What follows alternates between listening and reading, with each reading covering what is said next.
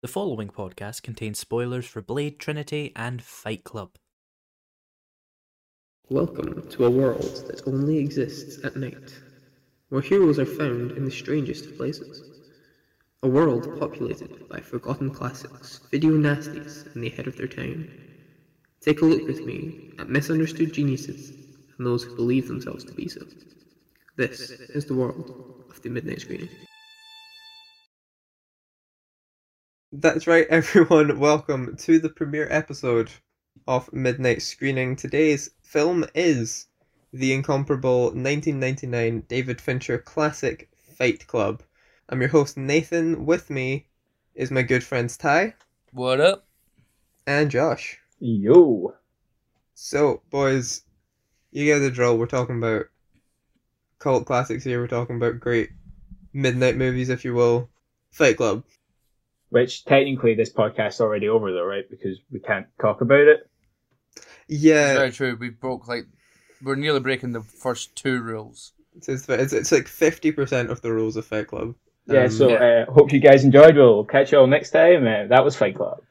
Da, da, na, na, na, na, na, na. That, was a, that was a credit music joke. Um, That's what that was supposed to be. Uh, no, yeah. What is our spoiler free? I'd hope it is. Yeah, what's our like and uh, our personal relationship with with this movie? I guess. uh, spoiler free. Yeah, just just briefly. I mean, Brief spoiler free. Got you. okay. I get I get that with this movie in particular, that's quite difficult, which we will definitely get into. But the movie Um, has been out for like twenty odd years, so Yeah, Uh, 22 years this November, yeah. just in case someone hasn't seen it, And has listened to a podcast about it. It's- we you'd be surprised, Josh. You really would. yeah, I've I've seen worse. Okay, I've seen people do worse. Okay. I mean, to sum the film up, I think it is both the most confusing film I've ever seen, but every time I watch it, somehow it gets more confusing whilst also making more sense. Very true. Yeah, I noticed with with this rewatch, there was a lot more things I noticed, both in the way of like, oh, that explains that, but also in ways where I was like, that is nonsense. Why is that in this movie? Yeah.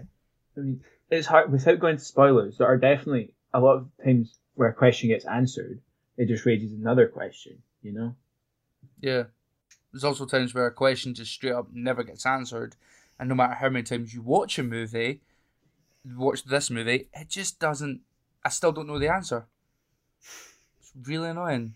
I don't want to know the answer, but you know, To be If I fair, I think out- that's part of the design, right? They just don't want you to know the answer, Yeah. because they're just, you know. But you know, Yeah. like some films, like they don't want you to know an answer, but you still figure it out anyway, and it kind of ruins the mystique. So David Fincher and the writers have actually done a fantastic job, pretty much making sure that no one figures out this answer. Yeah, it it almost requires a rewatch, and like, Yeah. I don't think it's a spoiler to say there's a big twist. People know there's a big twist, Yeah. but It's like Inception. It just it, yeah, it demands a rewatch. on on that yeah on that scale, it's more of an Inception than like a Sixth Sense, which you watch it the second time and suddenly it's like, oh, It all makes now I get it. This Yeah. is everything pieced together perfectly Yeah. because of that one piece of information. With this film, I'm like, I, I guess kinda sure. Um, Every new piece of information makes you think that there should be more information. So you have to Yeah. rewatch it to find that new Well- information again.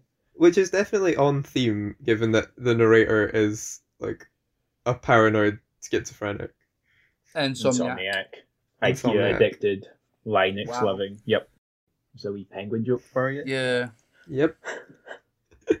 so I, I was gonna bring that up, right? Let's, let's immediately start talking about the film itself. The Penguin. hmm The penguin that says in a really chirpy voice, Slade! I forgot there was a penguin in this movie until my rewatch, Really? and that might be my favorite thing. I love the penguin so much. He literally appeared for like ten seconds. Is that just uh, I've I no don't idea. think Just they clarify CGI what gender the penguin. penguin is. a CGI penguin that later in the movie becomes Helena Bonham Carter. Yep. because Helena Bonham Carter temporarily become a penguin. That's the real question. I just I that whole scene is just brilliant to me. The way it's about finding like your inner peace and your inner cave and whatever, and your spirit animal, and then he's Yeah. just a penguin. he just dreams up a penguin. Yeah, I mean, I feel like there's probably, if you do enough googling, some sort of deep down metaphor or meaning behind that penguin. But I think I'm going to live the rest of my life just understanding that they felt like adding a penguin in. Yeah. Yeah. I refuse to ever Google symbolism of penguins. You got to think of that. You're like, you go to your cave, your very special place. Okay, you go to a very cold place. Cool. You find your spirit animal, penguin. Now, if you ask any person what their spirit animal is, they're going to choose some. Any guy's going to choose something cool. You know, like spirit animal, gorilla, lion, stuff like that. It's just like, oh yeah, penguin. I'm a moth. Where's your spirit world? Oh, a tropical beach somewhere. Nah, nah, ice cave. Why? Can I have a dusty closet? You can have a dusty closet, Josh, but it, Thank a dusty closet's better than an ice cave. Ah, It's Wait, does warm, the Dusty you like- Closet also have a penguin in it? It's no, it's a moth. I mean, the penguin can come visit if the penguin wants to come visit, you know? I, I don't discriminate against the flightless birds. I mean, the emus are kicking it regularly. Ah, this is off to a great. We're already, we've been talking for like five minutes about a penguin. We've only talked about the penguins. We haven't even ex- explained what Fight Club's movie. about. yeah. I mean, George, if we're going to spoiler zone, that's when you talk about Fight Club, what it's about, you know? But you did say spoiler free, and Okay. don't think this counts as a spoiler if we're talking about Penguin. I don't know. It's early. Um. So yeah, I'll do a quick recap for anyone who doesn't know, or or it's or maybe it's been a while. Fight Club is a movie.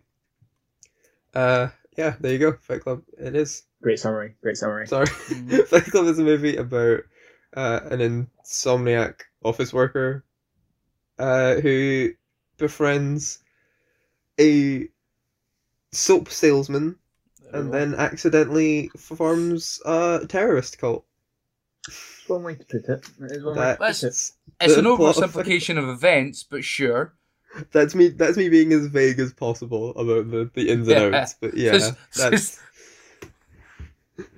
So the moral of the story is, kids, don't trust soap makers. They'll make you build a terrorist cult. Just saying. I think that's where we can we can jump into into spoilers a little bit Great. I hope so. because I can last- feel Yeah. yeah I can feel Josh really really wanting to talk about like the last ten minutes of this movie. Which coincidentally is the first five minutes of the movie. Right. Correct. As well. Most films that do this just mess mess things up, right? When they like start and then like the whole film's a flashback, then get current thing. But something in this film, you've forgotten it starts like that because it makes no sense when it starts, right? You know, Yep. it starts Mhm. in some sort of high end building with a gun in his mouth. And then before you realise it, it's the same scene. You're like, oh yeah, that's how this is going. I forgot about that. And also, it has that beautiful impossible shot where the camera goes under the floor into a truck and then outside. Yeah. which is just textbook David Fincher CGI showing off. Emphasis on the showing off. Yeah, Yeah, like this movie, it's it's maybe not as worst for it, but it's still full of those just unnecessarily complicated shots that require so much digital effects added on later. And I respect him so much for that. I think Gone Girl's the worst one with like the CGI gummy bear. This one's just Okay. a penguin, no gummy bears. Yeah, brought it back to the penguin people. There's that shot in, in Gone Girl where she throws a, a gummy bear at Ben Affleck's head, but because he wanted it to bounce perfectly, it's a CGI gummy bear. It's kind of like that bit in you know Blade when didn't they have to like CGI open like, the guy's eyes because he just refused to. yeah. Wait, what? Do you not know about this? Oh, wait, No. which actor was it? Hold up. In Blade, was it Blade or Blade Two? Maybe in Blade Two, to be fair. Leslie Snipes? I think yeah, no, yeah, it was Wesley Snipes. There's like a scene where he's like lying down with his eyes closed, and then he like opens them, but he just refused to open his eyes for that scene. So they've in the in the film, his eyes get CGI opened, which is why it looks really dodgy. Yeah, it's in Blade Trinity. I, Right. I was going to guarantee that. Everything bad sense. from Blade happens in Blade Trinity. But yeah, it's just it's such a Oh, wait, on the table. Yeah, when he's yeah, meant Yeah. to have died. Yeah. Oh, see, that's, the a that's a that's a different. Um. Oh, by the way, guys, spoilers for Blade. Apparently, um, that's a I think it's Blade different ending. Uh, what was the like the ending I saw, and I saw the original ending. Uh, the alternate ending. The ending I saw was when Blade actually turns into Dracula. Sorry, Dracula's turned into Blade, so Blade turns back to Dracula. Really confusing. Um, I never watched Trinity, so yeah, I'll take the the um alternative ending was Blade actually died, and Ryan Reynolds and Jessica Biel's character Hannibal and Abigail they become werewolf hunters. Yeah, Huh. really trippy. Don't don't Do get know- into it. Do you know what movie has a, a really good ending though? Fight Club. Are you gonna say Fight Club? Fight Club. Is it a good ending though? It's an oh, ending. it's we can talk about this because I have ending. so many thoughts on on the like closing shot of this movie. Okay. yeah. I mean, I mean, first of all, so a quick spoiler recap, right? For people oh, that Yeah. have seen it but still might be a while. The film is about an insomniac, IKEA addicted Edward Norton who likes to hug Meatloaf's birdseed breasts, who then ends up becoming friends with Brad Pitt, but is actually not Brad Pitt in his own mind. And then Yep. they blow up half a city so they erase credit card debt after And they punching do- people. And they Sums do it up, Helena right? Bonham Yes. Carter every now and then. Yeah, yeah. Oh, actually, Josh. Scary thing is, I uh, I was at work with Nathan, and I just realized, literally two weeks ago, I think it was Nathan, that Mhm. Robert was played by Meatloaf. Yeah, yeah. Yeah, Ty Literally Tundra was like, "Was Meatloaf in that movie?" I was like, "Yeah, yes, Meatloaf is in that movie." It's a random piece of information because I don't know if anyone else noticed. Like the fat suit he uses in the film is a bit weird in terms of like as fat suits go. Found out they used they used birdseed for the fat suit. ah, Oh, Yeah, bir- bird seeds for the, for the for his breasts. okay. Meatloaf literally has birdseed breasts in that film. So there you go. yeah. I did not know that. The more you know. Need that animation. Just saying, the more you know.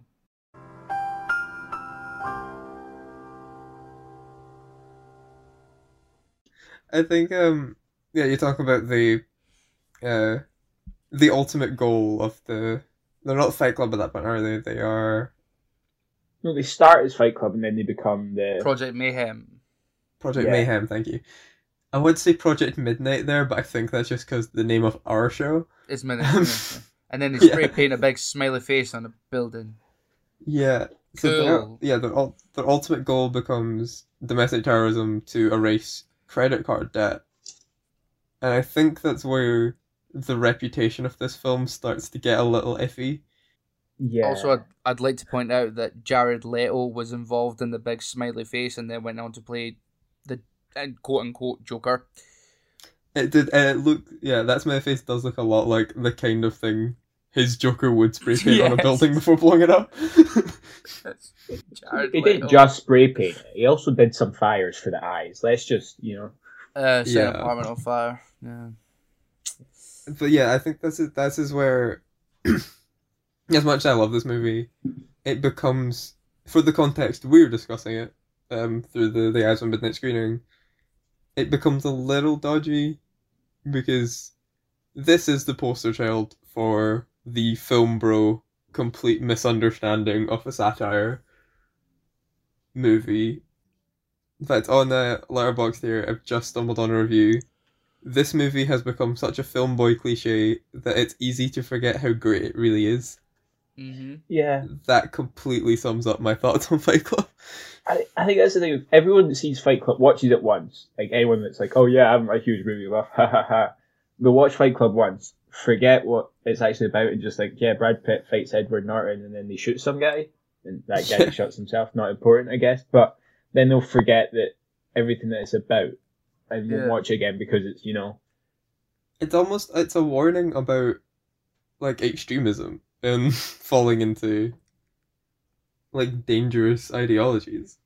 yeah, and how a lot of these dangerous ideologies have like noble intentions on paper but i mean they, they do a lot of a lot of crimes Yeah, I mean, I think a good way to sum sum up their ideal is the scene with you know Brad Pitt holding the empty revolver to the poor, like gas station guy, right? Yeah. It's like the whole bit. It's like you think he's going to shoot him or whatnot, but really he's just trying to encourage him to chase his dreams by the threat of murder, Yeah. which Also- is unique.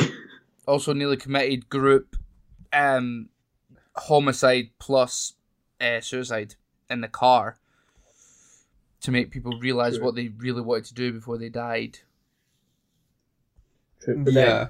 that's that that scene's another one of these questions, right? Where like after like several times watching it, it's still confusing because in that scene, Brad Pitt's the one driving the car and he's Mhm. shouting and arguing with Ed Norton's character, right? Yep. But there's two normal guys in the back. Well, I say normal, put Yep. quotation marks around that. What are they seeing there? Because are they seeing Edward Norton shouting at nothing, or are they is he having this whole thing in his head? Is there anyone actually driving the car, and is that why it crashes? Yeah, there's such a question. So everyone just accepts that Edward Norton is Tyler Durden. hmm Yep. So did they all just know he's schizophrenic and are just okay with it? I think a lot of it because a lot of the scenes you get with Helena Bonham Carter, I can't remember names of characters here, but is that she gets Ah. confused when he starts like get all schizophrenic around her, Yeah. right? So I, I'm not sure.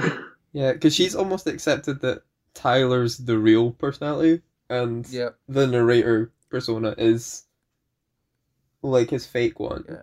which is an interesting concept because it it is the other way around, but he's more Yeah. confident to be himself as the made up persona. I don't even Yeah. think she believes he's Tyler Durden because if you remember when they first met, it was in all those groups and he had used a fake name for every single one. Yeah. So she just accepted, right, sure, you're Tyler Durden, I guess. Because remember, I think, if I remember right, the question when he's on the phone here is like, who do you think I am? Not who am I, it's who do you think I am? And it's like, fucking Tyler Durden.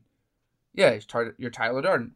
So even she doesn't know who the hell he is. All she knows is he gets slightly weird and she's probably that used to bad relationships. She just doesn't give a shit and just walks out. it's just the guy starts freaking out about their night together. She's just like, all right, deuces, and she just pieces out. Yeah. Yeah. There's a lot of interesting like when he's coming to terms with the fact that he is both personas. Um, the amount of times he like he'll he'll go to another like leader of a fight club and ask if they've seen Tyler Durden, and they'll just lean in and be like, "Is this a test?" or like, so he must be like it's almost inbuilt this like failsafe in the Tyler Durden persona. Yeah, and it, like they kind of kind of touch on it closer to end as well when he's coming to terms with things. Like at points you were were me, at points you thought you were with me type thing. It's like got some flashbacks where he's saying what earlier in the film Brad Pitt had said, and then other points where just it wasn't there. But then that also kind of gets messed with because at the end when you know he's going to the police and stuff, and they're about to cut off his balls, he's saying that as Tyler Durden he'd said he'd say all this. So do they just think he's kind of that almost messiahically insane type of character, or do they think that he is kind of got this all planned out and he's an actual genius and not schizophrenic? Like they don't answer these questions, and then No. it just makes the next viewing so much more confusing. Which is the the kind of beauty of like I said, I have a lot of thoughts on on that like closing shot essentially. Is it just ends like Yeah. like the the the quote unquote bad guys win. hmm The Where's My Mind plays in one of the best needle drops in cinema history, and then the movie's just over. like we don't have a chance now to reevaluate any of this. You you were just done. Yeah. Well, maybe I literally just popped in my head uh, because of the, the question between the guys in the car and like you know, do people just accept it? Maybe, like he has an inner circle, Edward Norton, Tyler Durden thing. Um, I can't remember Edward Norton's character's name. Uh, yeah, he doesn't have one. Yeah, he's the narrator. All right, so maybe Tyler Durden, maybe he's told his inner circle that he's schizophrenic because at the start, it's just, you know, it's there's not really as like at the start of the movie. There's like the major differences. There's like the stuff that Tyler does, like Edward Norton's character is really nowhere near him, so it'd be okay. But as it starts to develop, you know, these guys have been with Tyler since pretty much the beginning, and they're not right in the head either. They're part of an underground club where they go and beat the living hell out of each other. There's something not right in their own head. Sure, it's an escapism from real life, but fine. Maybe his inner circle knows he's schizophrenic and they're just good with it. So they're like, hey, you say some weird stuff, but it's just your other guy. You're really Tyler Durden. Maybe? Maybe it reminds me a lot of um, American Psycho. Yes. This, yeah, the idea That's that like, confusing as well. yeah, yeah, another a great example of a Do you know how same that kind ends? of that same that same era of like bizarre like uh critiques of uh capitalism and stuff but in that same same vein he's a literal psychopath Yeah. but no one really notices because his behaviors aren't that different to Mhm. everyone else's in in that area i think that's gonna Yeah. yeah, the whole idea of, of starting the Fight Club is because, like, this man this is a broken man who like needs to feel something, but it's not that outrageous to think that just your average everyday office worker wants to just beat the crap out of someone, hmm so he just goes unnoticed. So and also the two people that kind of opposed both Tyler and the narrator, very different um, reactions, but still both maniacal. As Tyler Durden, Ed, Ed, Tyler Durden's character actually bled on a guy's face to make him like let him beat the living crap out of him, then bled on his face to let him keep a building, and then Jared Leto's character got the living hell beat out of him, like lost teeth and everything. as well. That you know that Jared Leto getting beat up scene. Mhm. That isn't the original scene they had for that because the first one they filmed was deemed too gruesome for cinema at the time. Oh, damn. Whoa. Wait, that's That- the clean version? That's the less gruesome version of that of that beating. Yeah. Wow. that scene is so hard to watch. Is it bad that I see the original version? Yeah, Um, kinda. I feel bad for Jared Leto as an actor because this whole movie he just gets made fun of for being too pretty. Yeah. And then loses all his teeth. Yeah, yeah. I Yeah. yeah. Which I feel like that's not even the last time Jared Leto played a character that everyone hated because he was too pretty. like, I feel like Jared that's Leto the is just the too man. pretty though. That's the problem. I don't know. When Morbius comes out, I'll literally have seen him in like three movies. Oh. Oh wait, no. Granted, Once I I- finish Zack Snyder's cut, I'll have seen him in four. It's true. He is. Ugh. Is he not only supposed to be in that movie for like The nightmare sequence. minutes? Yeah. Um, maybe I've seen it by the time this goes out, and I'll not say anything about it because how am I gonna go back in the past and record again? Oh, Um, dude, I've watched half of it. It's hard to watch. So long. what, what is your review of Justice League? It's hard to watch. It's just so long. Like it's four hours. Sorry, we got wildly off I think topic here. go- Yeah, let, let, let's jump back to Fight Club. You know, let's Fight not Club. Jared Leto.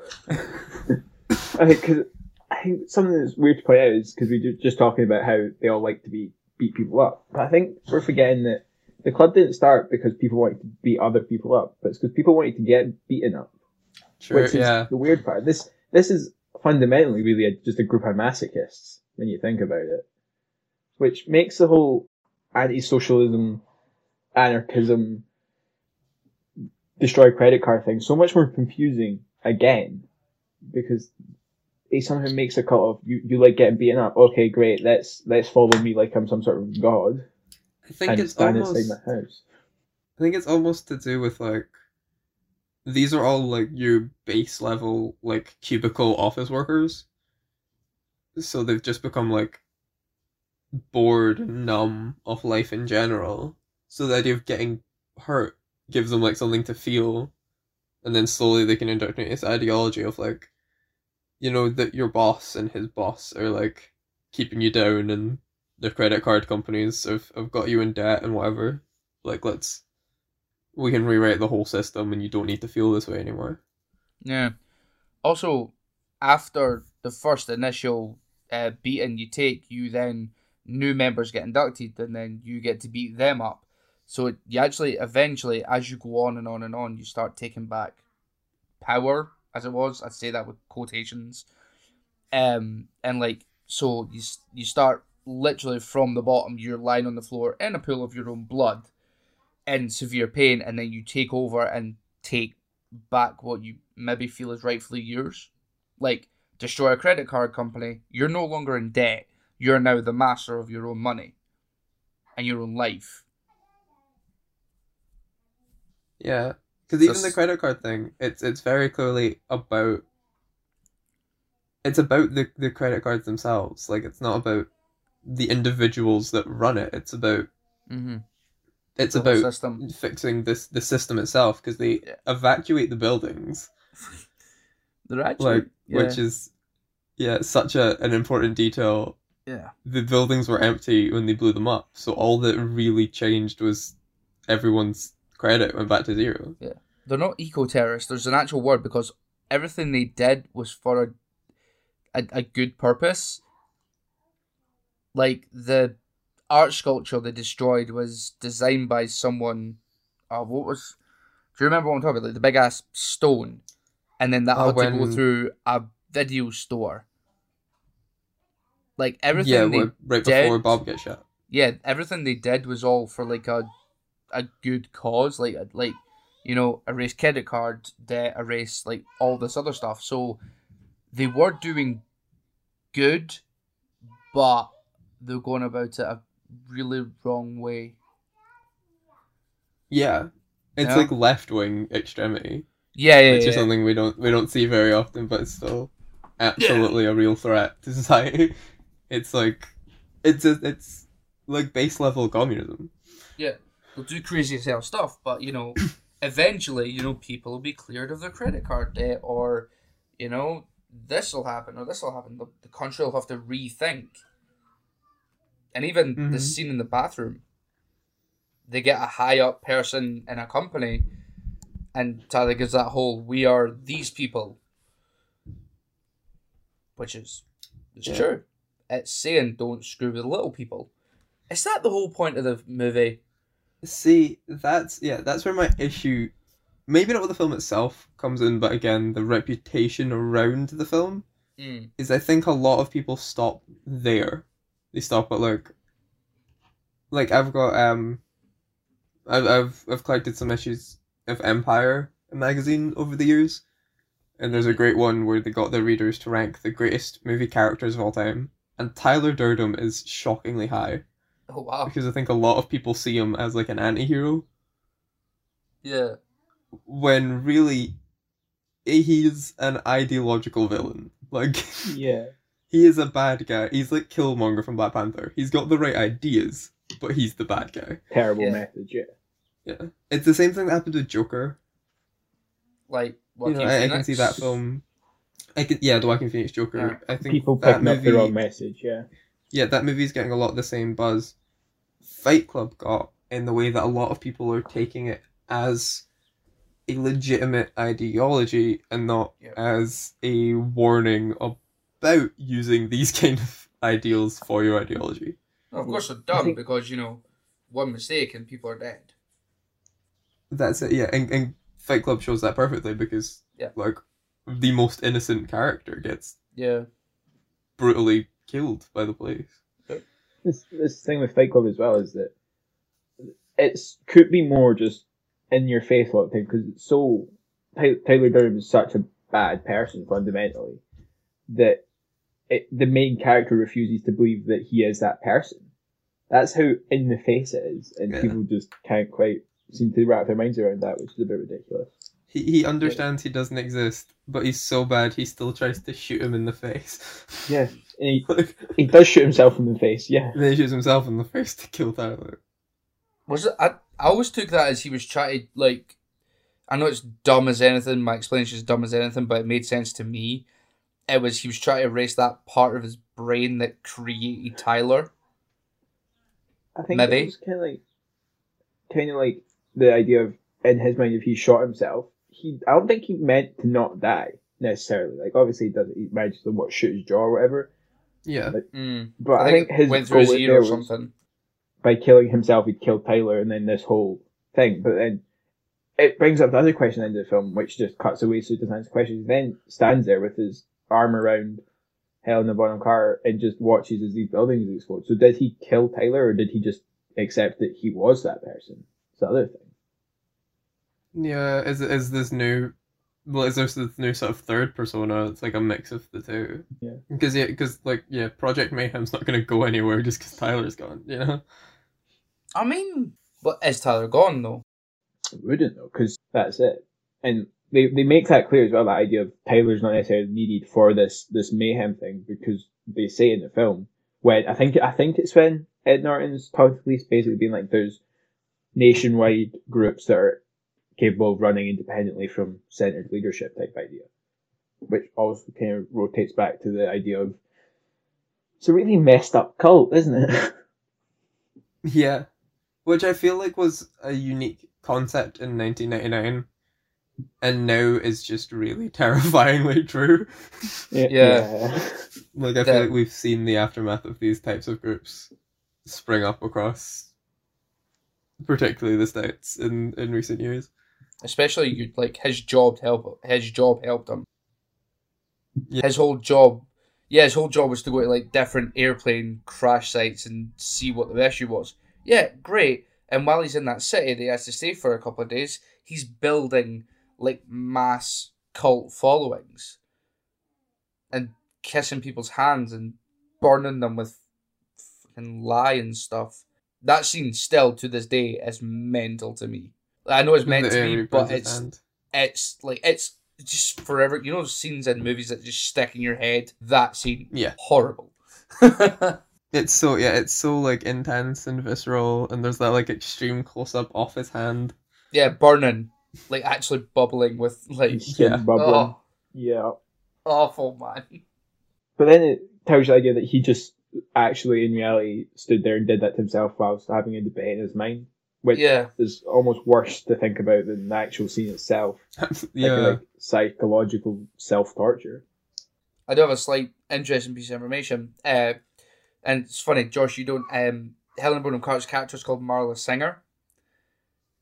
Go on. Don't know if you know, Josh. Did you know that um they uh the guys that made Fight Club could have got sued? And for which reason? Because I wouldn't be surprised if there was multiple. It was because of Marla Singer. Now, so what happened was, now when you make a movie, you have to make sure that if you've got a character that's maybe not described in the most flattering of ways, you've got to make sure there's no one in the world, well, sorry, world that's made in America. So in America, that is named that name. You know, if there's loads of people, no problem because you can essentially just if someone phones up, it's like, yeah, it's not you. Do you know how many Marla Singers there is in America? One.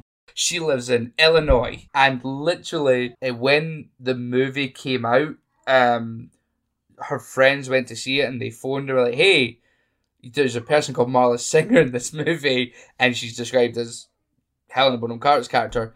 So she, like, she got lawyers and everything, and uh, they had to make a massive payout so they didn't get sued. that's not the reason I would have expected Fight Exactly. Club to be controversial. Yeah, uh, there's literally one Marla Singer in the continental US.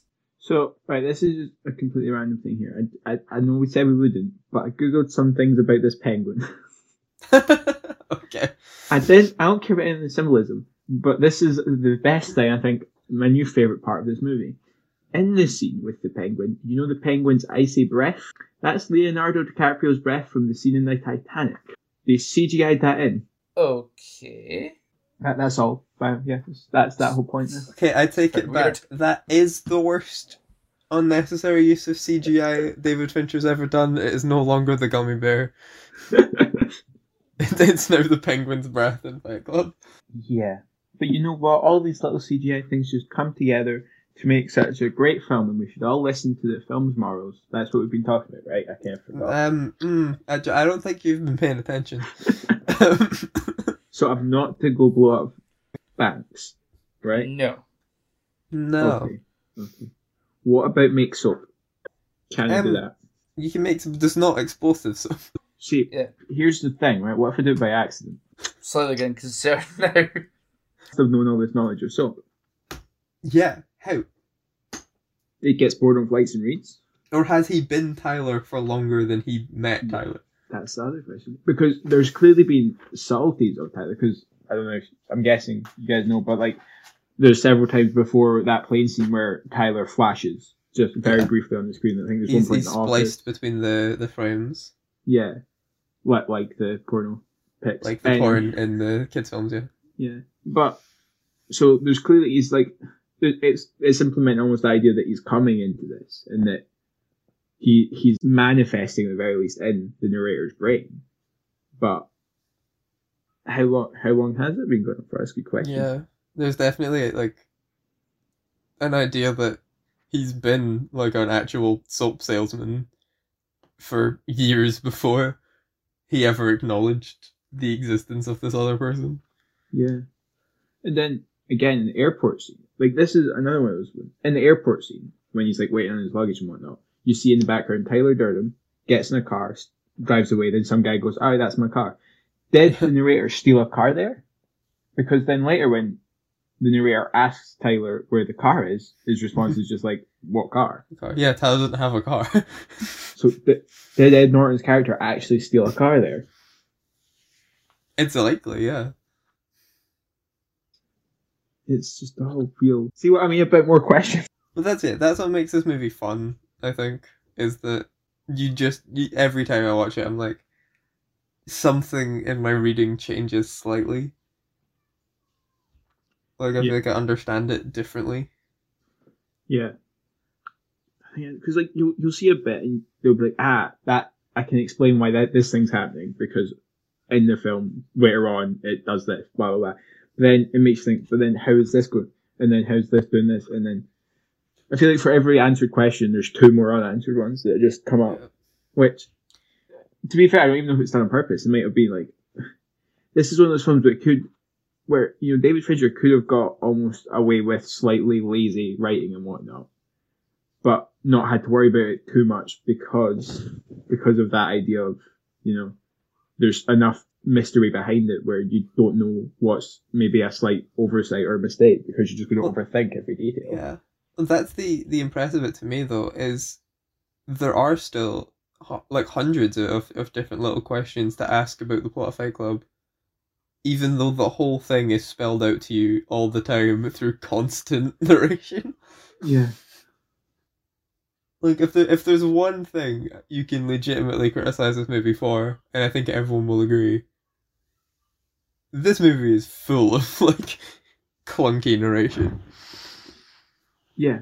But I like I adore it in points. The whole bit where he's explaining Tyler's job, and they're like they've CGI'd in like actual cigarette burns into the digital film. Like that's amazing. But then like yeah, there are a lot of points where the film just grinds to a halt, and then, well, I mean he's called the narrator, so it makes sense. But like he just re-explains the scene you've just watched. but then it's a question of is that on purpose? I Or- think it is, yeah. because so when you think about a lot of the re-explanation stuff, a lot of it is quite often you've got Ed Norton's character describing what's happened after a very Tyler Durden centered moment, right?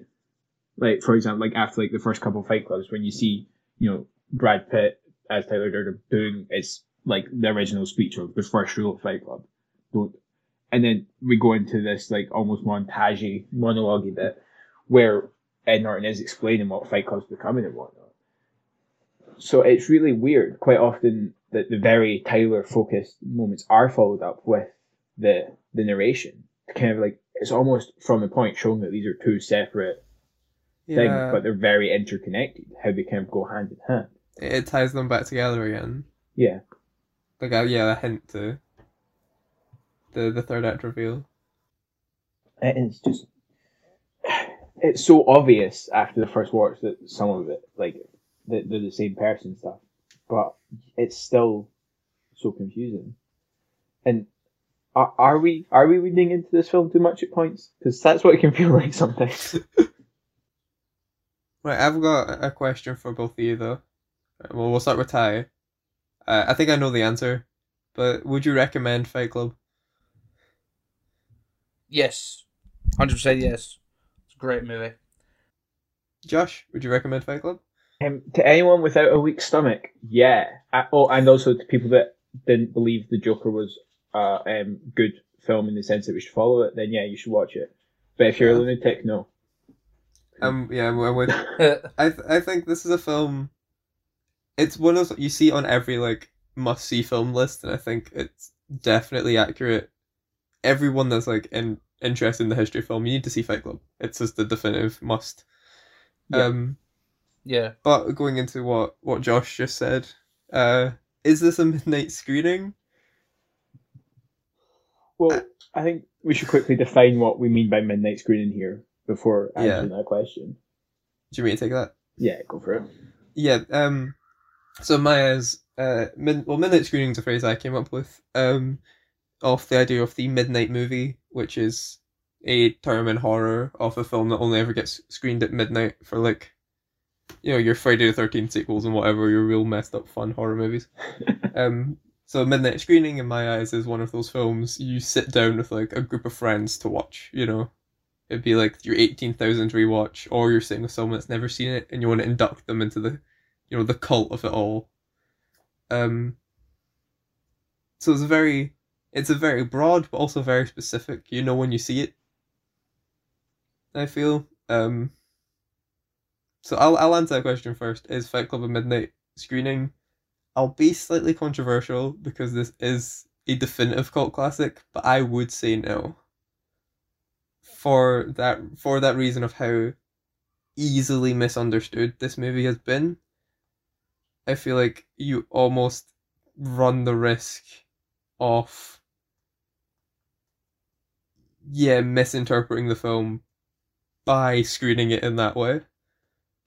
Definitely. I think um I'll, I'll go ahead and just quickly answer as well because you know I fully agree that no, it isn't. And I think for me, a big part of something for something to be a midnight screening, it has to be almost have less of the think factor that this film has. you know, it's midnight, you're hanging out with your mates type thing. You want to watch a film that's good, yes, or in most cases, not all, but we'll, we'll get to that. Yeah.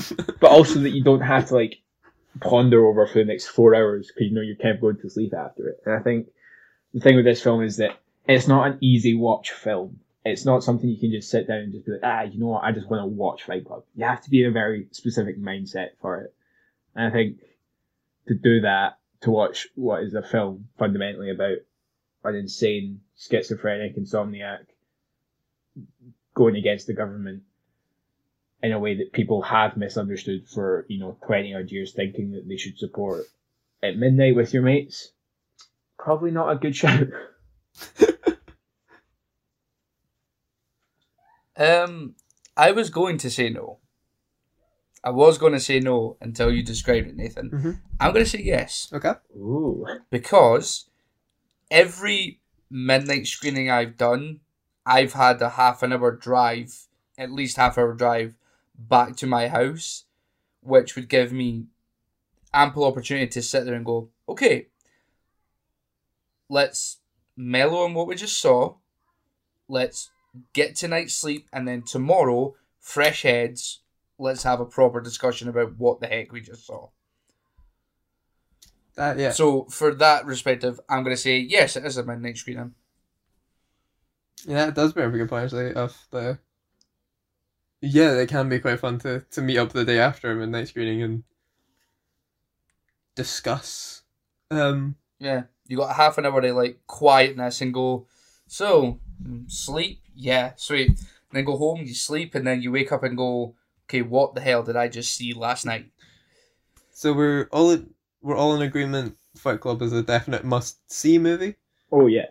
Yes, um, we're more torn on the, the midnight screening aspect. So uh, it is two to one. Unfortunately, Fight Club does not make the midnight screening Hall of Fame.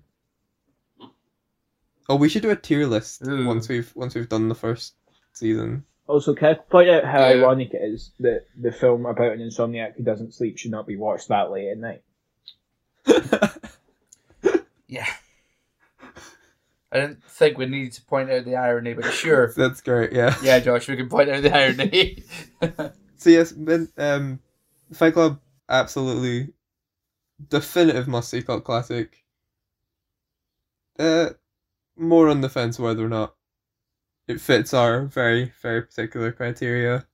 Uh, thank you all for coming with us on this journey to to discuss Fight Club. I think it's one of collectively our favorite films. If I'm not overstepping my boundary there. Um. It's up there, yeah. Uh, it's top 15. next week we've got something a little bit different. Little. um, do you want to give a a little teaser to what we've got coming up? Gah! That was a quote. Is that your impression of Yeah. every Or character? if you want, you want a bit more of one, I could. ah! Or a. "Gah," You know, there's all very similar kind of sound effects, to be honest. Josh, I know that like the listeners won't hear it, but I would appreciate that was so much funnier because your Discord cut out. So it sounded ah That, that's great. ah. That was great. No, it was, it was a very sustained, monotone, kind of like growly scream. Um, so do stay tuned uh, to the channel or uh, Spotify page to find out what on earth we were just talking about when uh, the next episode comes out. Uh, as always, if you're watching us on YouTube, like, subscribe, send us a comment, whatever. Go check out the other fun stuff I'm doing. Links for our socials be in the description below. Follow us on Instagram and Twitter, or at least follow me on Twitter. Again, if you're watching on YouTube, there'll be a link to the Spotify page for the show, and vice versa. If you're listening on Spotify, there will be a link to my YouTube channel, which hosts these as well as all my hot take opinions on recent pop culture. Oh, sorry. Thank you to our editor as well. Thanks to uh, IzPrebuilt on YouTube. I'll leave his links as well. He does gaming tutorials uh, that are way better than anything I make. So if you're into video games, check them out. we don't have like an outro, do we? No. I don't think so. You know, I make one. I can describe every time I'll describe what my bird's doing for the outro, right? Right now, he's chewing on used lolly wrappers whilst throwing a pen around my. This has been midnight screening. there you have it, folks.